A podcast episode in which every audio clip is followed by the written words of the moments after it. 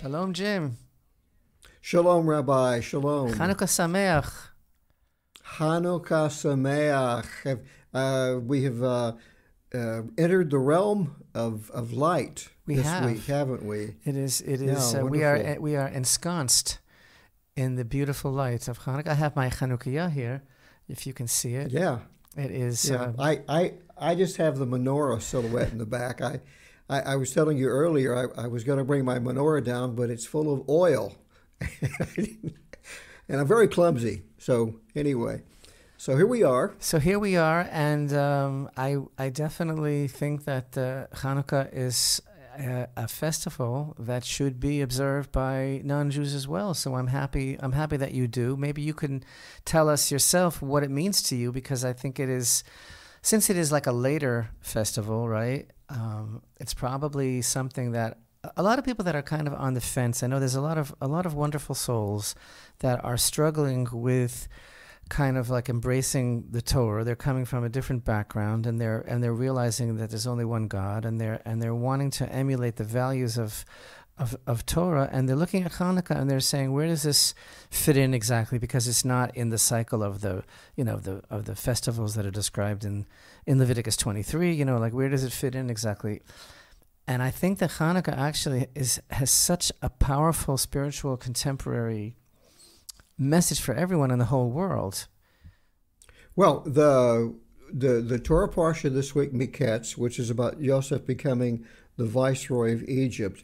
Uh, if if you look at the Jewish calendar, that occurred in the year 2229, or on the, if you look on the secular calendar, that's 1553 BCE. Whereas the Hanukkah celebration, the Maccabean revolt, this is this is how many this is the span of time we're talking that shows you how Israel has continued this struggle against oppression. The Maccabean revolt was in the year 3621 on the Jewish calendar, or 140 BCE. So it's, it's a span of, of centuries uh, between these two events, yet they're uh, forever linked in many ways, aren't they? So this is what I'm. I'm gonna tell you what Hanukkah means to me, but that's like Sure. not so surprising because, you know, I'm a nice Jewish boy. But I, but uh, I want to ask you, as a very very nice not Jewish boy, what does Hanukkah mean to you? Hanukkah is. This is like an um, essay that I was forced to write when I was I, when I was like in seventh grade. Like, what does Hanukkah mean to me? Really? Yeah, I didn't have to write that essay. But if I did, I would have said uh, the reason that my wife and I, Carol and I, celebrate Hanukkah is by virtue of being Noahides who have embraced the, uh, the Torah as the truth and truth that has really changed our lives. The fact that the uh, the people of Israel, the Jewish people, have for centuries and continue this day to uphold this existential truth. Hanukkah means that we can be thankful, and we also are in. Um, we're connected to Israel uh, philosophically and spiritually, because if it had not been for the Hashmonaeans uh, fending off the oppression of the Syrian Greeks, you and I wouldn't be having this conversation today. And and and what's amazing about that is is even though you and I are able to have this conversation because of of actually some Greek tenets, some ideas that have been have been very good uh, by virtue of those same tenets, we're also seeing the people of Israel and the Jewish people being threatened today.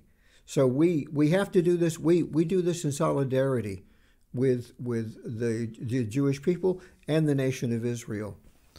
That is very moving, very, very beautiful. And the thing is, it's a spiritual battle that is, that has never um, relented. You know that Hanukkah Hanukkah is um, it's not just a, again.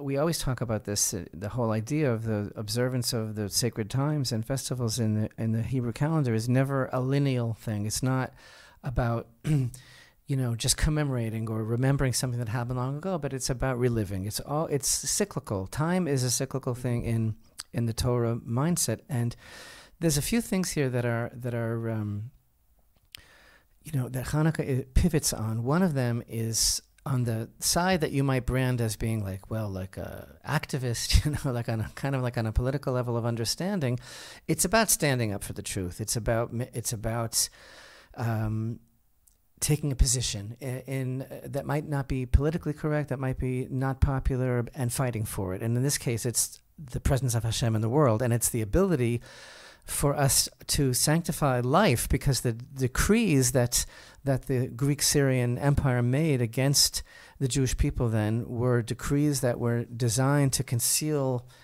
the presence of God in the world, as it were, to to to uh, you know to make the, the, make the people of Israel feel that they have no connection to the God of Israel. It was it was all about faith. It wasn't about the threat of physical annihilation. It was about this concept of um, is it possible that the, that that creation was on purpose, that it was intelligent design, that there is a creator that that put us here with a divinely appointed task? Again, backtracking to the parallel Torah portions of Yosef. Yosef, as I talked about last week in Parshat Vayeshev, is all about realizing that a person has a task that's given to him from heaven, and that is to stand up for for the values of Hashem.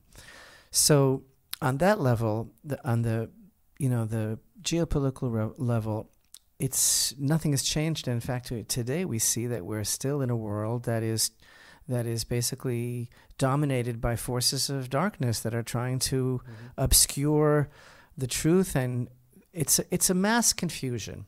It's a mass confusion that we're up against. So there, there's that idea.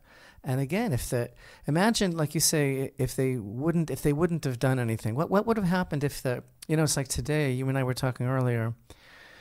The uh, the incoming government to be, if, if, it ever gets off the ground in Israel, is being described by all the press and by all the pundits and by all the by all its opponents as far right. You know, this word far right that's used basically now is applied to anybody that still has the audacity and the gumption to state that they believe in anything like family values, uh, the the you know that there's a God in the world, that there that there is a purpose to life. That's all called far right. The the fact that uh, people has a, a divinely a divinely ordained right to live in their land. All those things are considered to be far right. All of those expressions of basic truths are far right. Imagine if the the Hashmonaim would have uh, bowed to this tremendous social pressure that they were actually were up against then because there was tremendous pressure within the ranks of, of the Jewish people that were Hellenized, that were buying all of the merchandise that the that the uh, Greeks were trying to, to to put over on them as far as the worship of the physical and and and uh, the denial of, of God. Imagine if they would have been branded far right and they would have given up their struggle because they would have said, "This is you know we can't stand up against this the onslaught that's being directed against us in the press and in the and in the whatever whatever the social media was at that time. And I just want to say this one thing about that. There's a very famous statement that our sages make that the Greeks forced the Jews to write on the horn of an ox, "We have no portion in the God of Israel." It was it was a type of um, you know, like post, you know, the type of tweet or Instagram, whatever you call it. Why, why the why the teaching is based on this concept of the horn of an ox is a very, very deep idea. What that represents exactly, why they chose that as the as the app, as it were, that they said, write on the horn of an ox and show it to everyone. We have no portion in the God of Israel. It was this very uh, devious kind of psychological warfare, psychological manipulation, trying to alienate them from their own heritage. Make a long story short, it was a war against spiritual hope. That is exactly what the, the, the, the battle of the Hashmonai priests against the Greek invaders was all about. It was about spiritual hope. And honestly, there are so many people today, and this is where, where I, again, I want to address all of those righteous Noahides that want to embrace the Torah of Israel it's about it's the same battle today. There, the the forces of darkness, the powers that be, are trying to take away hope from this world. It's very, very dystopian, very Nietzschean, very, very, very um, apocalyptic, humanistic. Yeah, it's humanistic okay. too.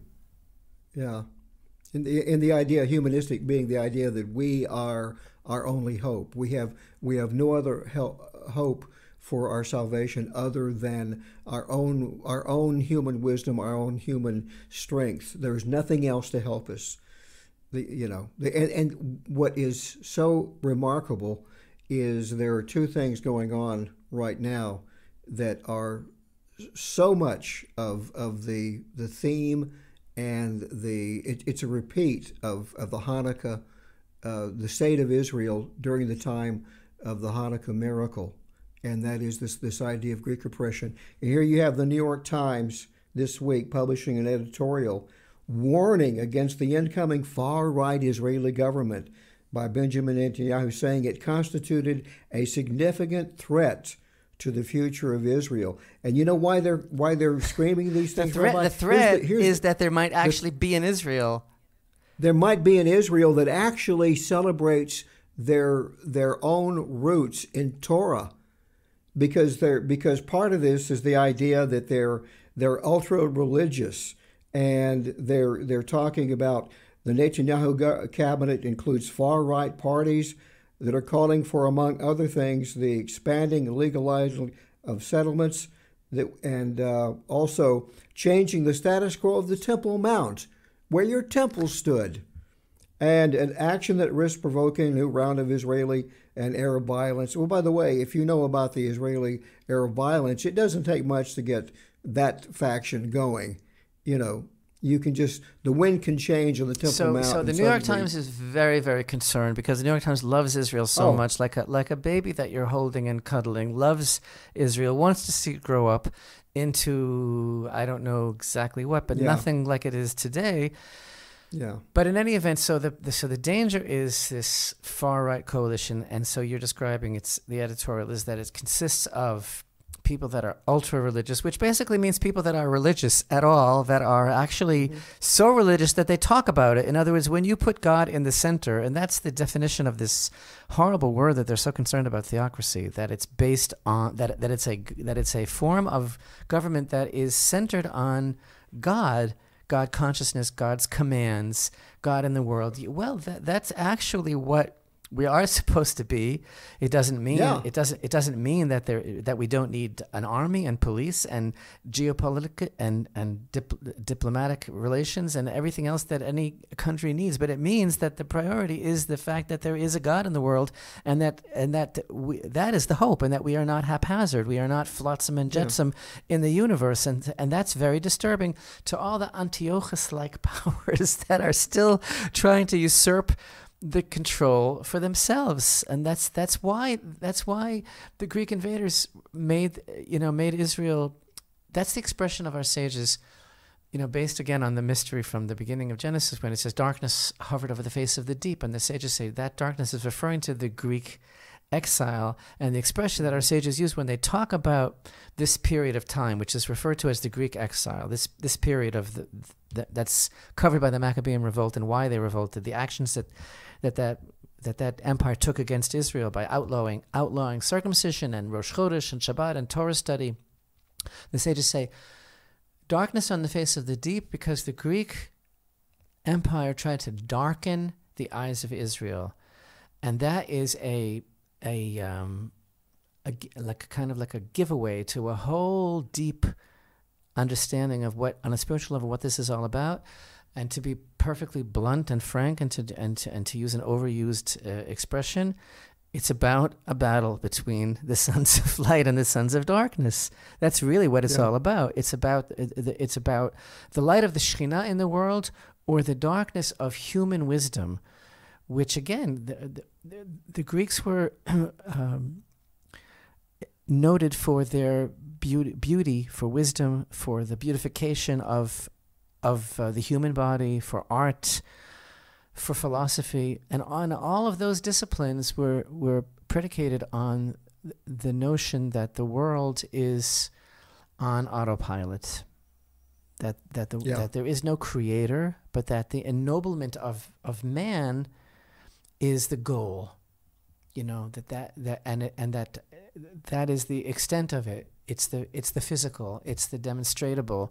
It's the tangible whereas everything that the Jewish people represent in Torah is the very opposite. The, the, the real things in this world are intangible, that they cannot be seen, that they cannot be physically demonstrated because they are matters of the spirit.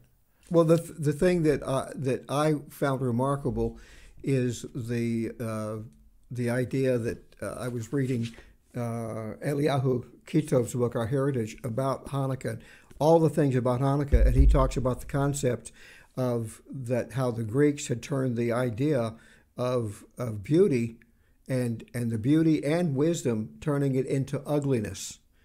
And I think that as we, you know, people are wondering, well, how do you how do you connect uh, the celebration of Hanukkah to this Torah parsha this week about Miketz, about Joseph. Joseph, you know, the, the Torah is is very um, economic in, in all of its language. And what's interesting about the Torah is it rarely describes the physical aspect of of the of all the characters in the Torah. And the one thing that we know about Joseph, in addition to the fact that he had this amazing wisdom that God had imparted to him in the ability to uh, interpret dreams, and then later we'll see that he becomes an amazing administrator who who is able to run an empire. It's it's staggering. But he was also a good-looking guy. He was known for his physical beauty, and and yet Not he, that there's anything wrong with that. No, what, what I'm talking about is that is that the, the beauty and the wisdom of Yosef is embodied within the Torah idea of wisdom and beauty, in that there's nothing wrong with being, you know, attractive, but you know, the the point is is that he didn't fall prey to the way an entire empire fell prey to. They they they were the pulled worship down of beauty, to the, right? the worship his, of his beauty. physical beauty. Uh, he exuded a beauty that was irresistible, and it was a um, uh, a manifestation of his inner spiritual purity. It was it was just a question of of like perfection, and it's again it's it's such an incredible synchronization the the portions of Yosef and the Hanukkah story because he is like the perfection of the klipa, as it were, of, of the concept of Greek beauty. And I, I mentioned in our study last week on in our video on Parshat uh, Vayeshev that this whole concept of his physical beauty is why he was like such a perfect interface is the word I used to the to the material world and that's part of the whole mystery of how it was that he alone he single-handedly was able to provide for his not only his own family but Egypt and for basically for the entire ancient world because the famine was so widespread. And it was all up to Joseph and it wasn't just because he had some kind of a BA in economics or business administration or something like that. And he just had this unbelievable understanding of uh, of numbers, and, and, and, buy, sell, whatever, this whole unbelievable businessman of how he was able to get all of this together. That wasn't it at all. And that's the amazing thing about Yosef because that because it's what's described in the Parsha, this week's Torah portion, is that he was able to store grain that until it could not no longer be counted, right? In other words, he prepared for these years of famine. And he prepared so much that numbers became meaningless. That's how much he was able to prepare. We look at that and think that that must have taken a tremendous amount of acumen because who who knows how to do that kind of thing? Who could be that kind of an administrator, right? But it was really something else entirely. It was Hashem. It was Hashem that was with him. Okay, so Hashem could be with through anyone if it's all Hashem. Everything is all Hashem, and Hashem chooses a a person to to to be the representation of what he wants to do in that world. But why did he choose Yosef? Why? And so the idea is that he, as as Torah testifies to us, he was also considered to be the perfection of purity. He was also considered to be the tzaddik, the one who rules over his own lusts. And that's how he was able to withstand the incredible temptation of his master's wife. We just started speaking about it last week, but she was really a troubled person. she had, she had a, a very, very um, unhealthy sexual appetite, and she really did her very, very best to unhinge him completely. He was 17 years old in all the prime of his Yeah. youth, with all his his vitality and power. How was he able to withstand that kind of thing? And not only did he but he did so with with uh, tremendous um, tremendous uh, integrity and, and, and power. And yeah. so he, he exudes this kind of unbelievable purity. Uh, ironically, seeing that he was so attractive, so physical, that one would think that he could easily just uh, um, become overcome, really, by, by, by his own by his own physicality, really.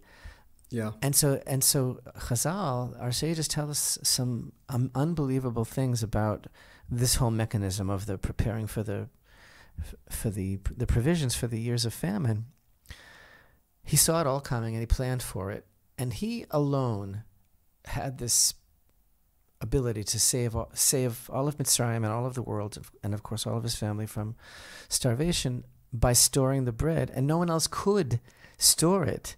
And he um, that was that was by dint of the of, of this attribute of of his of his purity. So the Chazal tell us that when Egyptians tried to store their own their own bread, it all rotted away. It all rotted away in their homes and on their tables. It was all like he, Yosef was a magnet because he exuded purity, so he was able to keep it all together and no one else, no one else. And, and, and just this one more thing, that's also yeah, sure. connect, connected to the fact that it's a strange kind of idea that, uh, and it's not so well known, a lot of people are not aware of it, that Yosef had another requirement, and that was that everyone circumcised themselves. Yes before they come exactly to bed. And it wasn't like the story of Shechem. He wasn't doing any kind of mm-hmm. number mm-hmm. here. He didn't. He didn't no. do it. Just and after they healed, they all came and then they were able to eat the bread because that was really what this was all about. It was. Right. It was, and and that's why the famine came, and that's why Egypt was going under because it was so totally sunk in this horrific licentiousness. And Yosef, yes. like a like a yeah. beam of light, was able to elevate that gross physicality, that that that you know the the, the klipa of that kind of like um, terrible, terrible uh, abandonment to, to lust, he was able to save them through his own purity. Despite the fact, or because of the fact that he was so beautiful, but again, that, uh-huh. that just that's part of the whole Mashiach ben Yosef thing. The Mashiach ben Yosef thing is a is a physical device, a physical force um, uh, uh, to that is able to sanctify materialism by injecting Hashem's presence into it, and by elevating the material and creating the infrastructure and the, and the and the and the logistics that are necessary to support the spiritual revolution and then onto that scene of the of the infrastructure that was created by Yosef or by the Yosefian force in history then enter Mashiach ben David who is able to up uplift the spiritual.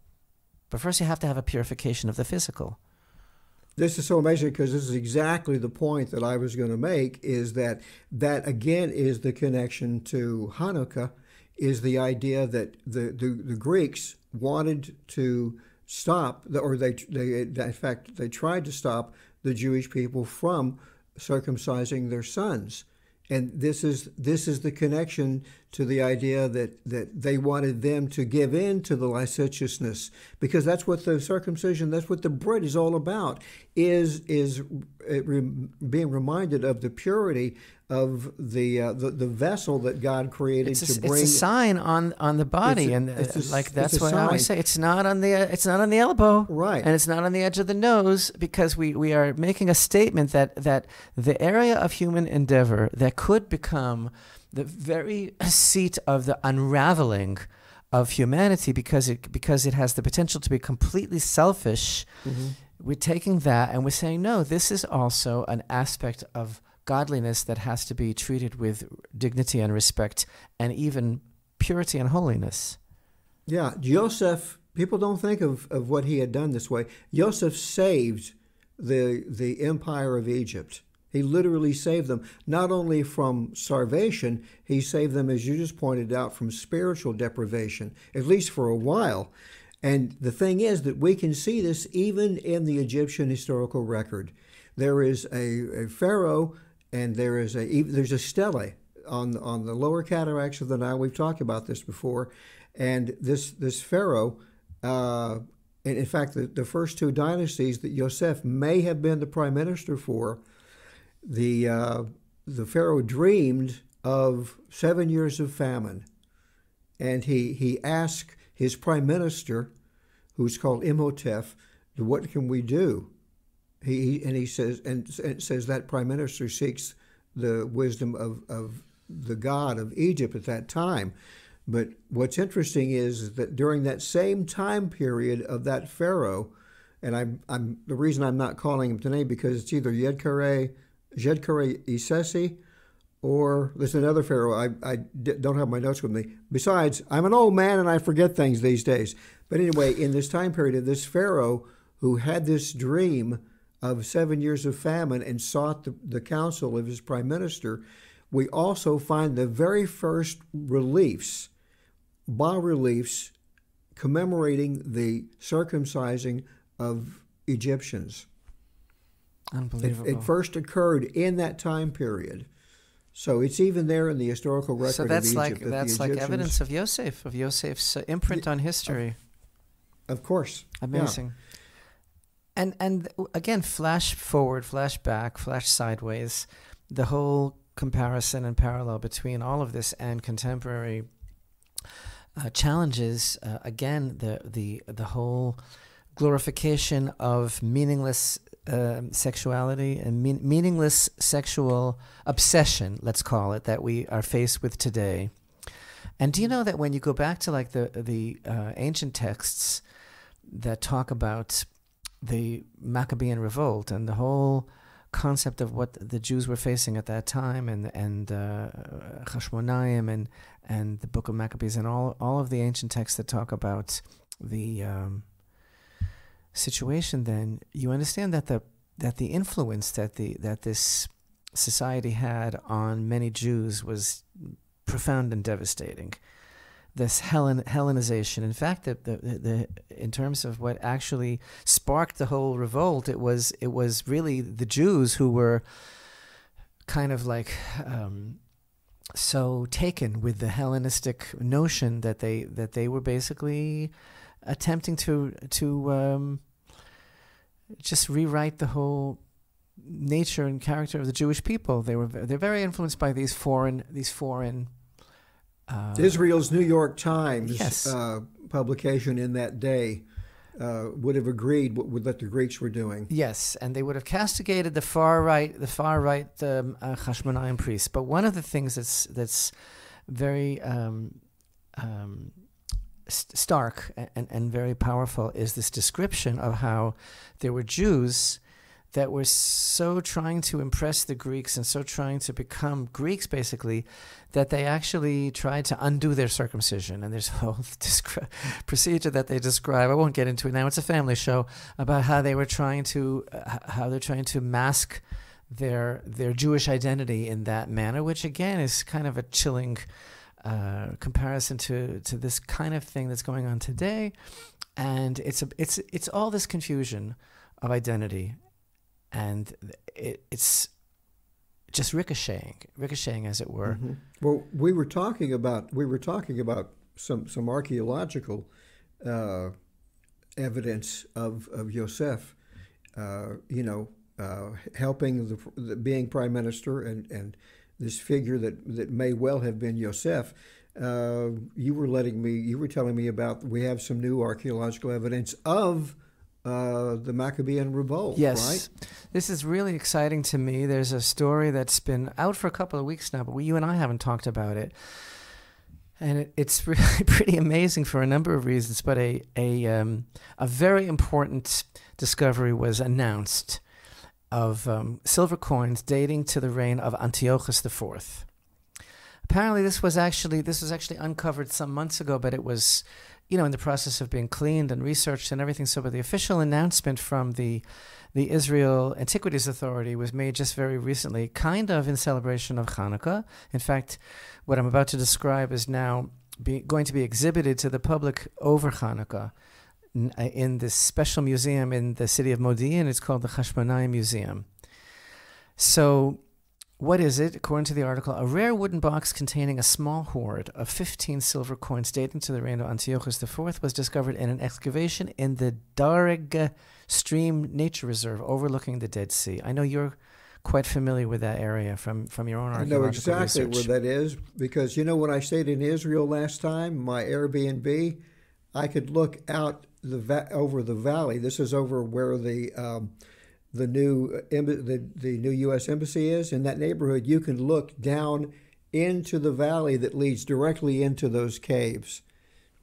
And it's a, it's a it's a very popular hiking place. Anyway, I digress. Go ahead. So, so the description of the article tells us that it was a very first of all, it's being described as a very dramatic discovery. Why? Because it is uh, right from the time of the Maccabean revolt. The box was hidden there on purpose, obviously, and because we'll see why in a moment. The way they found the box was hidden in a cave called the Muraba'at Cave in this particular reserve, and the date of it is 2,200 years ago. And uh, it was a here I'll read it to you, okay? It is a unique lathe turned wooden box that was discovered in a crack in the cave, and when the lid was removed, it turned out that the upper part of the box was full of packed earth and small stones, and below this earth layer, a large piece of purple woolen cloth was found covering the 15 silver coins that were arranged with pieces of sheep's wool in the lower part of the box.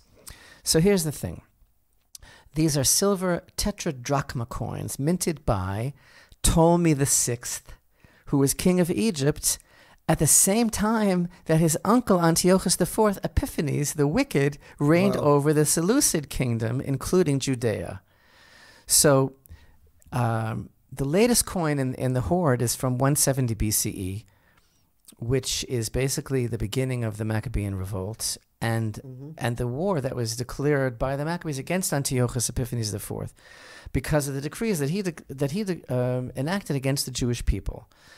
So there's a whole idea that the article talks about like who hid this box, you know, because apparently maybe somebody was planning on coming back for it, but then they were killed in battle, and it took 2,200 years to retrieve to retrieve the box. And and by the way, if anybody is interested in looking up the article, uh, just look for the some keywords like the coins that were discovered from the Maccabean revolt. There is a YouTube video about it as well, but it's being described as very very unique because it is quote the first clear archaeological evidence that the Judean desert caves played an active role as the stage of the activities of the Jewish re- rebels in the early days of the Maccabean revolts. So, why is this so amazing? Because we have a description in the first book of Maccabees as follows. It's just, it's really, it's un, it's unbelievable. The description is as follows. Um, Many who were seeking righteousness and justice went down to the wilderness to dwell there. They, their sons, their wives, and their cattle, because of the evils pressed heavily upon them. And it was reported to the king's officers and to the troops in Jerusalem in the city of David that men who had rejected the king's command had gone down to the hiding places in the wilderness. Many pursued them and overtook them. They encamped opposite them and prepared for battle against them on the Sabbath day, and they died with their wives and children and cattle, about a thousand persons. That's First Maccabees chapter two, verses twenty-nine through thirty-seven. In other words, this book, ancient record, is basically describing to us that there were groups of Jews that fled to hiding places in these very caves because of the decrees that were Okay. imposed upon them. Mhm. So, first of all, let, let me share with you now, and hopefully I can do this correctly. I'm always a little nervous about it, and our viewers can see it as I'm showing it to you. Also, Jim, I just want to describe these um, photos, okay? Okay, Uh-huh. Yeah. so here's the cave. Can you see this, Jim? Yeah, I can. This is the cave in which the um, the hoard was found. This this stash of of coins, and here's a very beautiful photograph released by the Israel Antiquities Authority of the coins themselves. And here is the whole kit and caboodle of how they were found in this in this um, jar hidden underneath this this fabric. it's quite amazing. It's it's absolutely amazing. So here's the thing. I just can't I just can't help it. But where's the Palestinian archaeology? you know what I'm saying? Because it's like this yeah. onslaught, constant, constant onslaught of the of this historical um, lie that's that Mhm. we're supposed to Revision. revision, right? That His- we're supposed yeah. to that we are supposed to accept that we are occupiers, that this is a, a Palestinian land. Again, you you and I have discussed this so many times that nobody knows history anymore. But this whole idea of how uh, Israel is constantly being described as colonial and and uh, and and an occupier, it's just it's it's so it's so staggering to be able to see these unbelievable finds and then to realize that there is no Palestinian history at all because it is a myth. And I know that some people don't like to hear that. But here, I love quoting from one of my favorite Palestinian leaders, murderer that he was, terrorist murderer that he should rot in hell as he was. Mm-hmm. But Zuheir Mohsen, you can look it up on Wikipedia. Absolutely, I, I like Marshall McLuhan and Annie Hall. If I had him just to bring everywhere, I would say, here's Zuheir Mohsen to tell you what I'm trying to say, because he actually himself stated, and I quote, and you can find this article in Wikipedia, which is not known for balanced reporting or, or coverage of Israel. So if they're saying it, it mm-hmm. must be true. Quote, he said that there were no differences between Jordanians, Palestinians, Syrians, and Lebanese though Palestinian identity would be emphasized for political reasons. Yeah. And then in a March 1977 interview with the Dutch newspaper Trouw, he stated, I really, I, I wish I had him with me right now. I wouldn't kiss him on the forehead, but this is what he said. He said, between Jordanians, Palestinians, Syrians and Lebanese, there are no differences. We are all part of one people, the Arab nation. Just for political reasons, we carefully underwrite our Palestinian identity because it is of national interest for the Arabs to advocate the existence of Palestinians to balance Zionism. I'm still quoting, I'm still in the article. Yes, the existence of a separate Palestinian identity exists only for tactical reasons. What a man. Yeah, it's it's why they keep the UN camps open. Exactly. Exactly why they Yeah. why, uh, why the Palestinian leadership that that absconds and embezzles millions and billions wants the people to remain in, uh, mired and enmeshed in poverty because that's what keeps the issue alive. But the fact is, here you have an important Palestinian leader, leader of of the PLO, the, the Syrian pro-Syrian Ba'ath faction, who admitted that there is no such thing altogether. And that's why we don't find silver coins from the Palestinian period, period one, period two, period three. That's why we don't find them. So Exactly, it's it, yeah. it again. Who cares? Does anybody out there, as, as far as the millions and the and the billions of people that are that are uh, slaves to the darkness or proponents of the darkness, do they care about the truth? Do they, or will they go on repeating the lies that Israel has to cease to exist in its present form because it is quashing the aspirations, the legitimate aspirations of the Palestinian people. Mhm. This is this is uh, not something that's being hidden, but it's something that you know. I guess one has to be able to have the audacity to mention. Yeah, I think uh, another another aspect of of Yosef's excuse me of Yosef's story is that this is something that we have to fight continually, and I, I believe this is also why the celebration of of Hanukkah is is vital for Jews and non-Jews. Is the fact that in the story of Yosef and and his help to the the prisoner that was with him, whose dream he interpreted. excuse me. Um, what happened? Was it the baker? I for, I forgot now. So what happened? The baker goes to goes back to work. He's he's back in the good stead, and he forgets what Yosef had No, done. the other for him. one, the steward, the wine, the wine Oh, pourer. oh, the steward. Yeah. I'm sorry. Yeah, so, The so the baker was hung. Forgetful. Yeah, the baker was hung. Uh, yeah, the steward goes back, but he forgets Yosef, and I think this is this is the whole story of what happens because because when Yosef dies eventually at the age of 110, which by the way, the the prime minister, who I believe is is called Ptahhotep, but he's also called Imhotep, who we have his writings today that have been handed down through the centuries. He thanks he thanks God for giving him 110 years of life, the same number of years That is that- incredible, that, Jim. Yosef lived. and and in fact there was there is a a, a saying um, that was handed down through the centuries of Egypt that to attain perfect wisdom uh, and per, perfection in everything is to live to the age of 110. Wow. So that's almost that's is, almost what the Jews say, which is that you should live to be 120 like Moshe. Yeah. So the the the problem is is that after Joseph dies, we're going to see in, in subsequent uh, Torah portions is that what happens? They forget Joseph.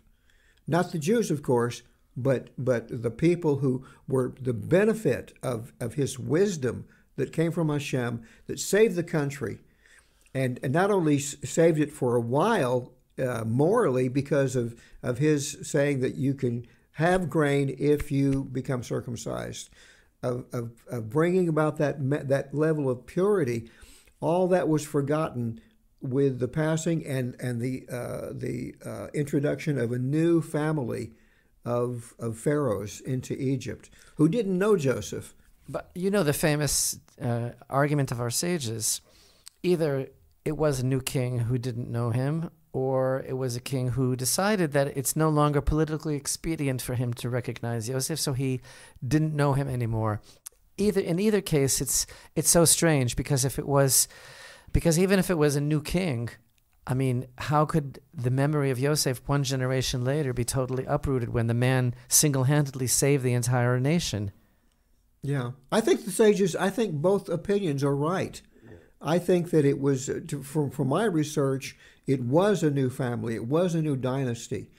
And they, somebody came forward and said, oh, by the way, the reason that we have so many of these uh, these people that are that, that that practice this different religion and this different idea.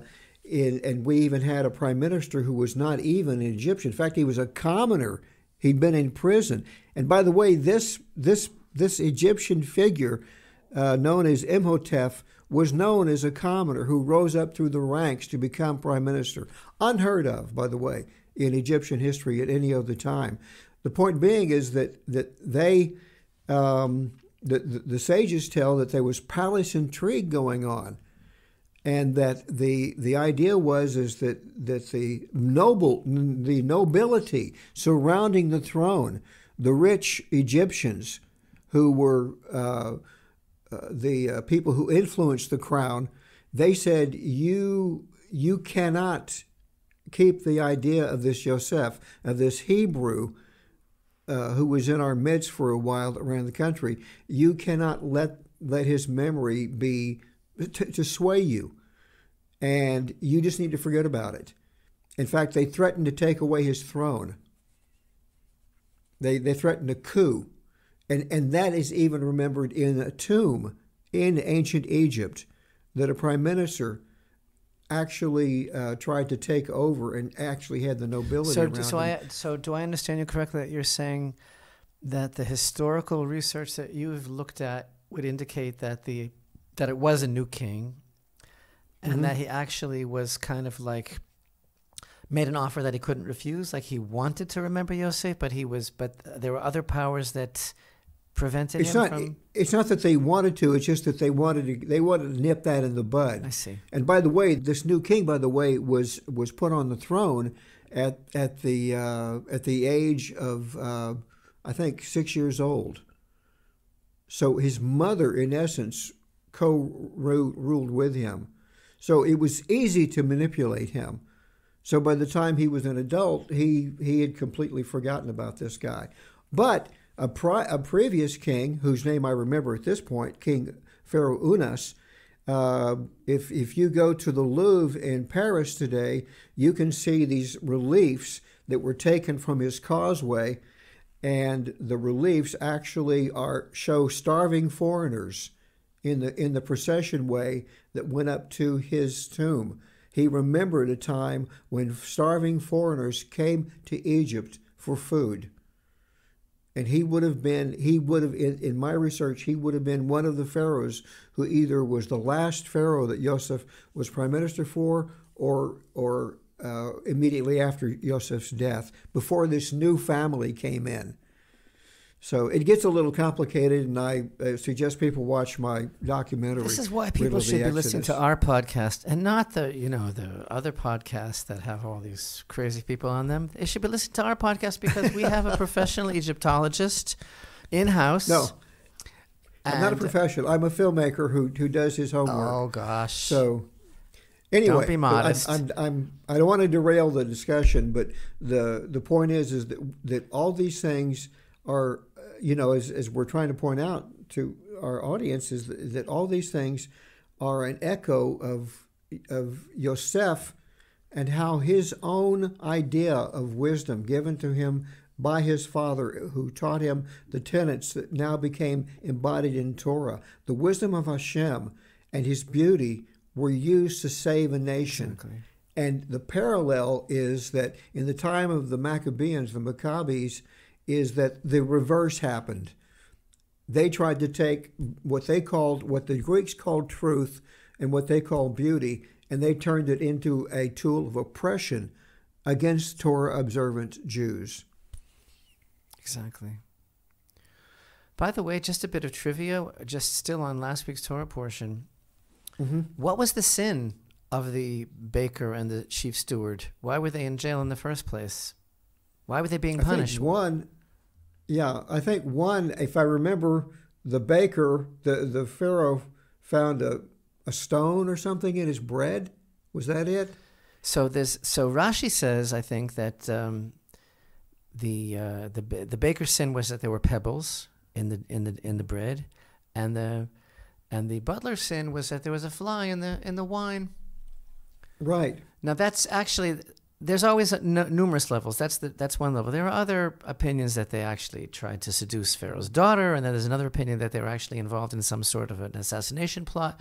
But the simple idea is that uh, they each were um, in their particular field. They they made a mistake. Then the question is, how come the butler was forgiven and the baker was hung?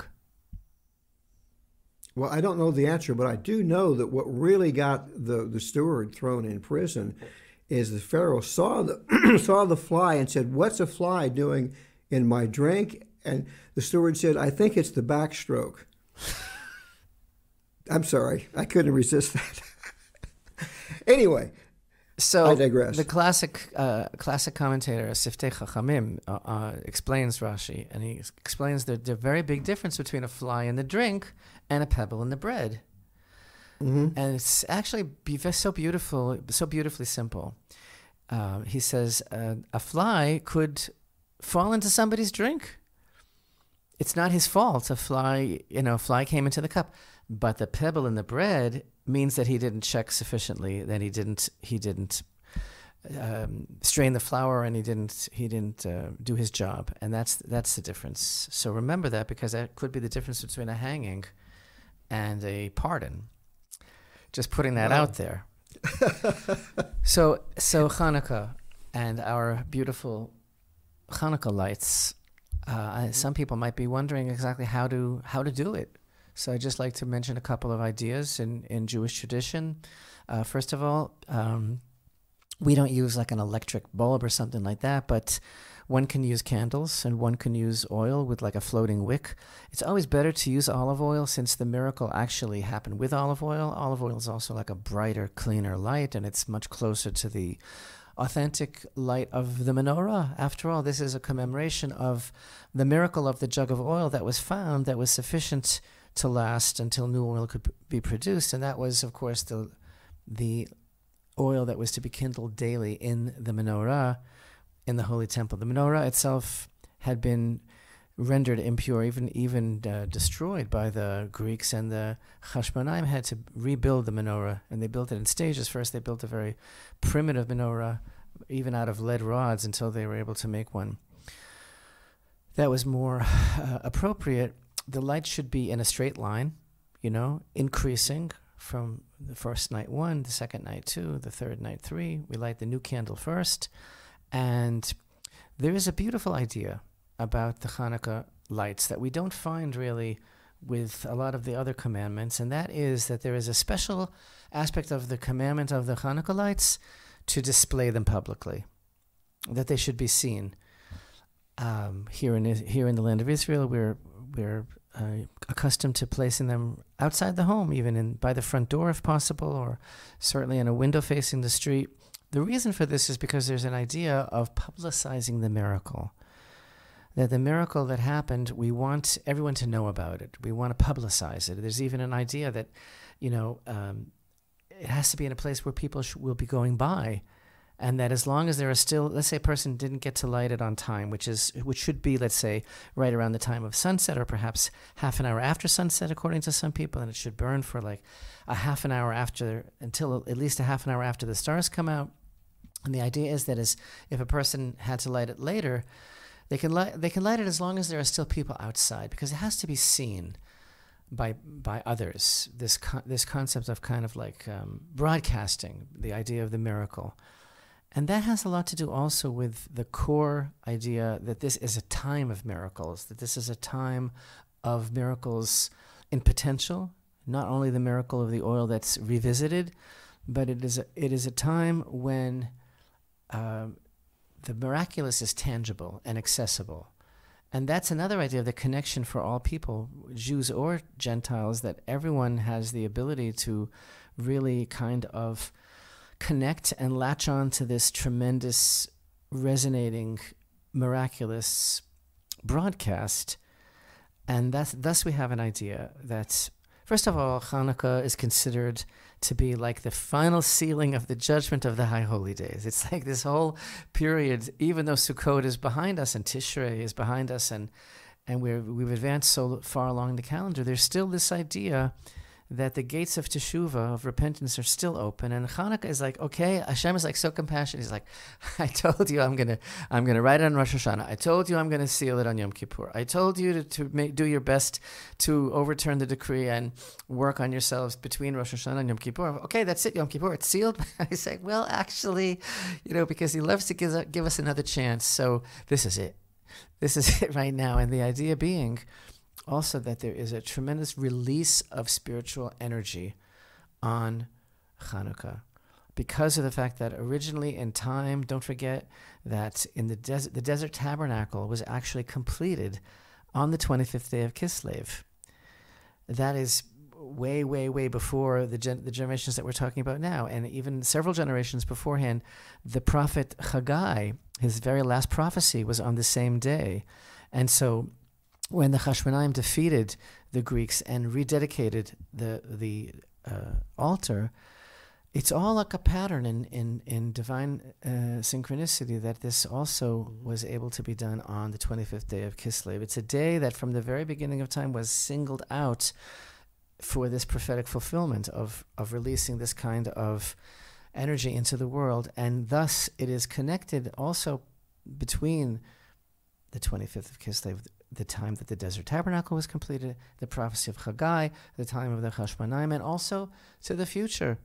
And and thus it, there is this idea that when why, why are the Hanukkah candles so special? Why are the lights so powerful?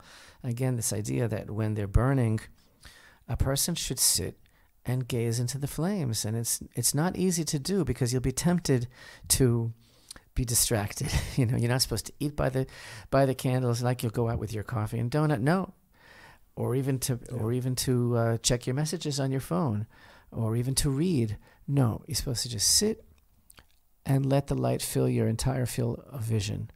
You can pray also quietly during that time, but the idea is that the light is so pure because it is a, reflection of the hidden light of creation. That whole idea that that hidden light of creation that uh, God originally created in the world was only exposed, as it were, for 36 hours for Adam in the Garden of Eden. And then Hashem hid it for later.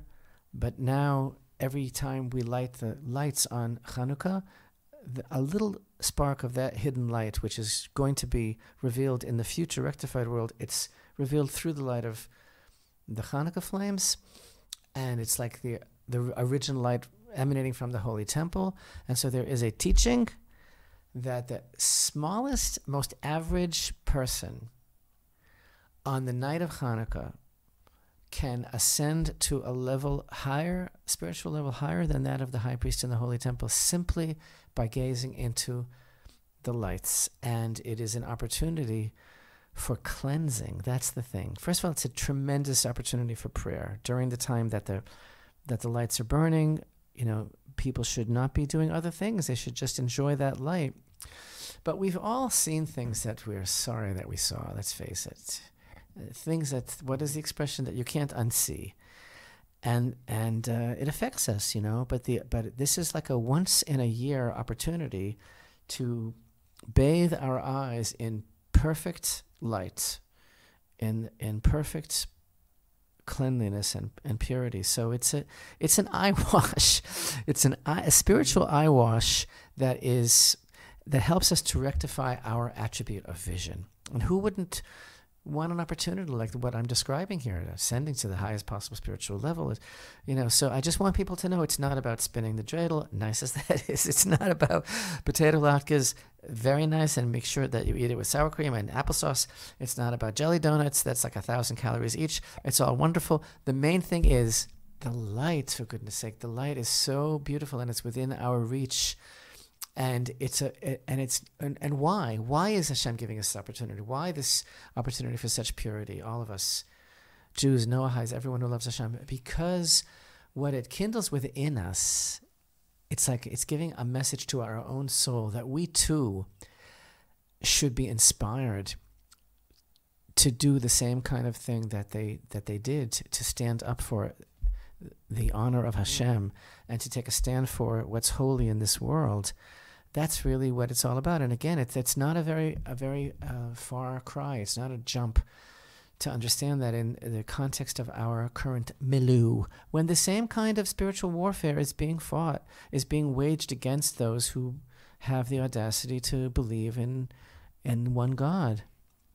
Mm-hmm. Yeah, it's it's us lighting the menorah, the Hanukkah light, and like like the Hashmonayims, it's it's our way of rededicating ourselves to, to to the truth of Hashem. I think it's literally a wake up call for a person's own yeah. soul to to to be rekindled and to connect with with the source of that divine light. Amen. So it's re- it's really an opportunity and it's really a, a privilege because it's like it's like a a um, a taste of the eternal light of Hashem that's coming into the world, and it's it really strengthens our our faith and it really illuminates our inner consciousness to be able to realize the power of this light. And another thing about living today, which we all are, I suppose, is that these are days of tremendous darkness and anxiety and fear.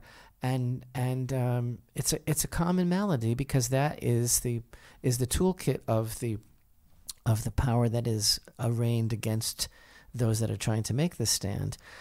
Hanukkah and its light is the cure for that kind of um, challenge. It, it, it, we all have a lot of anxiety, and Hanukkah basically cleanses from all of these places that are holding us back. And, and that light has the ability to elevate us above above the common doubt and fear and sadness that is basically being beamed at us all the time, that is trying to lobotomize us and take over our consciousness. Amen. There's a, an unusual aspect of the of the festival. Really, is that you know the the ancient sources all talk about the military victory of the Chashmonayim, how how great it was, and in fact, even in the in the special prayer that we recite during Hanukkah, we talk about the miracle of the fact that these these holy priests of the holy temple were so hopelessly outnumbered. They were not military men. They were just a few people. It's certainly that's how it began in the beginning of the re- rebellion. And it was like ridiculous odds for them to stand up against this empire, and yet they succeeded. And and that military victory seems to be so much a greater miracle than that little jug of oil, whatever happened there and so, why is it that everybody knows about the oil as the emblem, as it were, of the of the Hanukkah miracle, and we don't emphasize the military victory?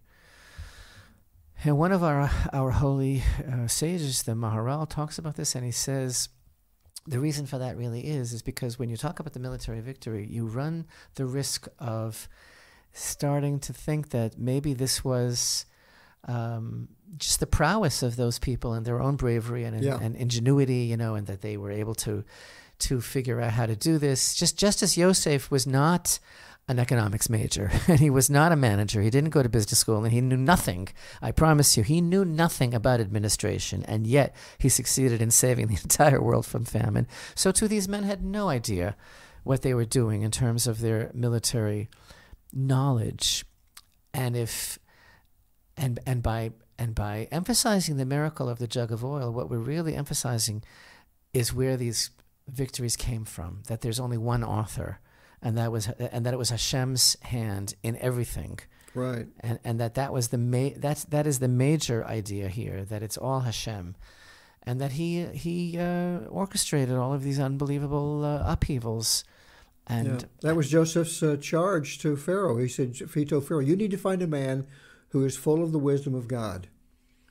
And not even tooting his own horn, he didn't even think that, that he would he would be appointed that, because what's so wonderful about the, the, the lesson from Miketz is that Yosef stayed those additional two years because he needed to finally come to the idea and he, he finally needed to embrace that I am not in charge and everything that is happening is happening because of Hashem. It's not me, it's not my strength, it's not my ability to dream because God gives me the ability to to tell you what these dreams mean. And it's so unbelievable because he's just been through so much. He did an additional two years. He's sitting there for 12 years. He finally has his chance and he has the stage.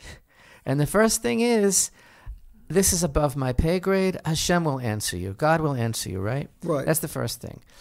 And then the other thing that is so unusual about his performance here, and we haven't even talked about the, the Parsha yet, but, you know, the first thing that he said eh, that he says after he interpreted the dream, which which found favor in Pharaoh's eyes for, for many reasons. One is because it was the truth, and because he Pharaoh hadn't been telling the truth about exactly what he saw. That's another story. But then Yosef goes and he does something that is extremely unusual and hard to understand given the circumstances and his station.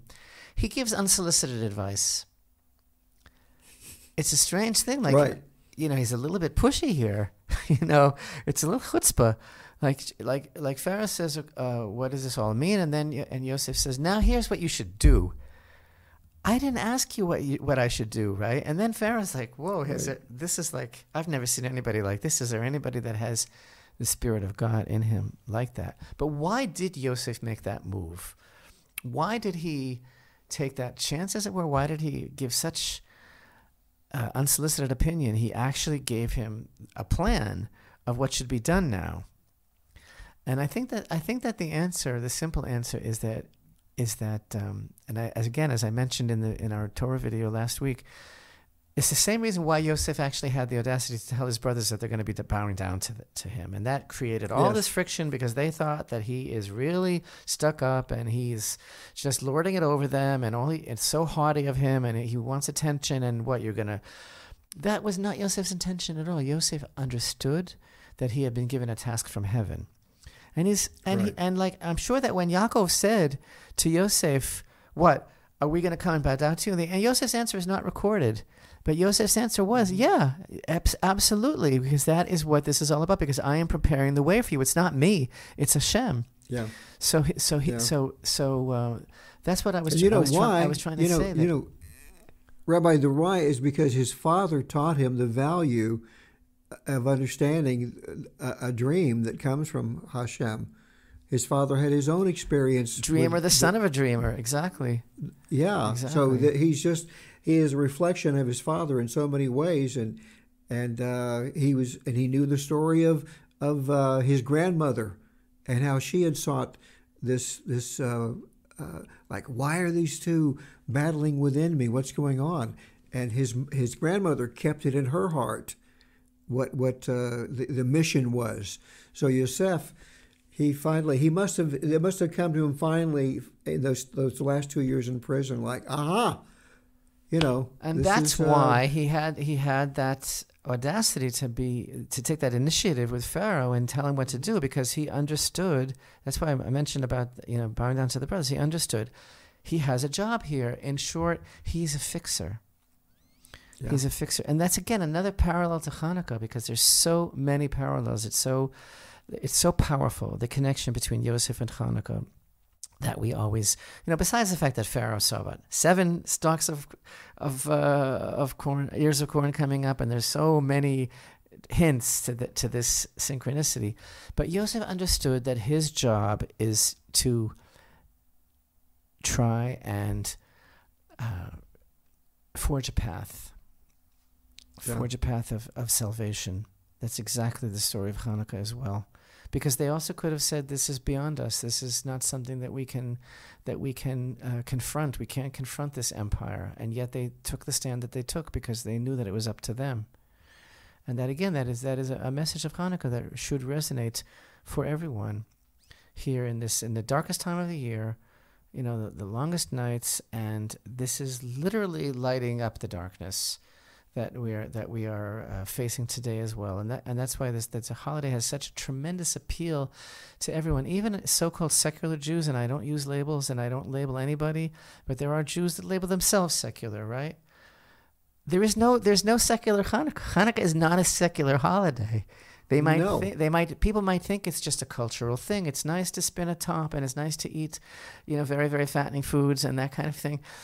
And it's a nice get together or it's a parallel to Christmas. Who knows what people are thinking? But the truth is Hanukkah is a deeply spiritual celebration and I'm sure that that enters into the heart and soul of, of every person who observes Hanukkah on some level however consciously and however subliminally, the, the heart cries out for this time of year because it is such a such a uh, powerful strengthening of faith, faith Yeah. tempered with action. I want to.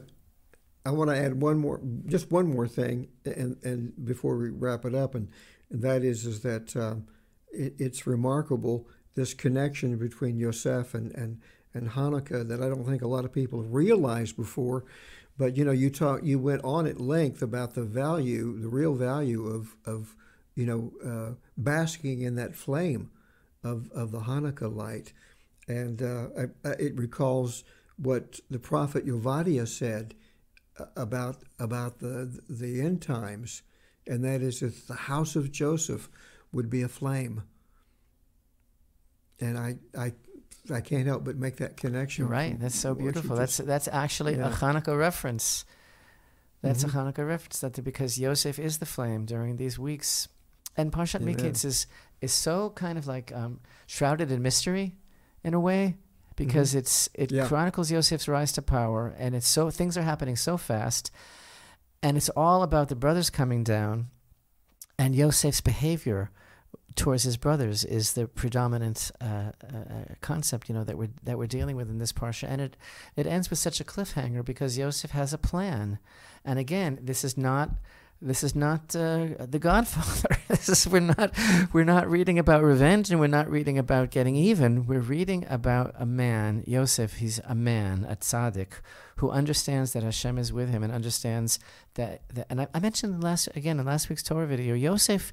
Chazal say Yosef had Ruach Hakodesh, divine inspiration, Hashem's hand on him from the time he was born until the time he died. He everything about him was totally steeped in uh, personal relationship, personal faith in Hashem.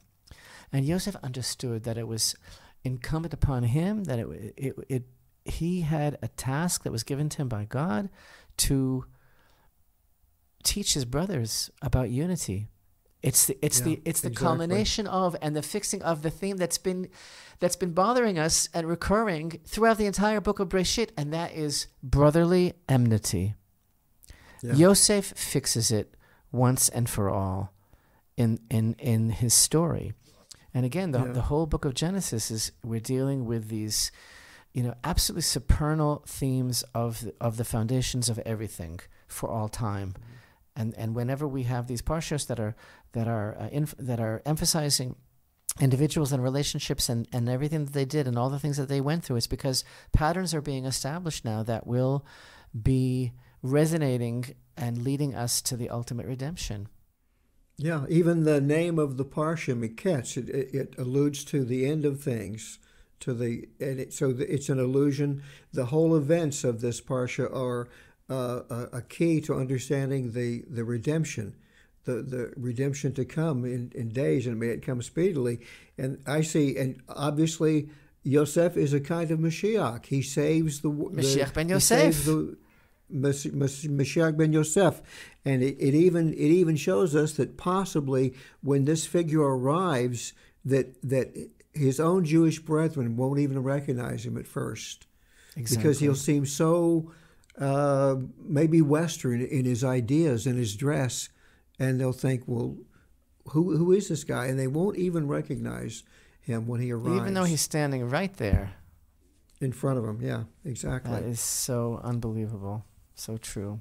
yeah, So it's good to see you, and uh, it's good, to be see, seen. Good to see everyone, and uh, bless everyone with a beautiful, beautiful light-filled Hanukkah. Keep looking into that light, and drawing strength and inspiration. Have some quiet time and ask what the flames are telling you.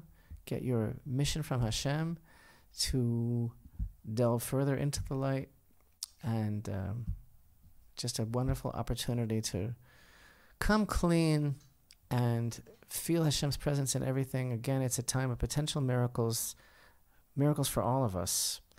And that is a special time of prayer while the lights are burning, and that all the gates are wide open. This is it. Don't waste the chance and have a wonderful, wonderful festival of light. Shalom, Amen. shalom. Chag Sameach. Chag Sameach.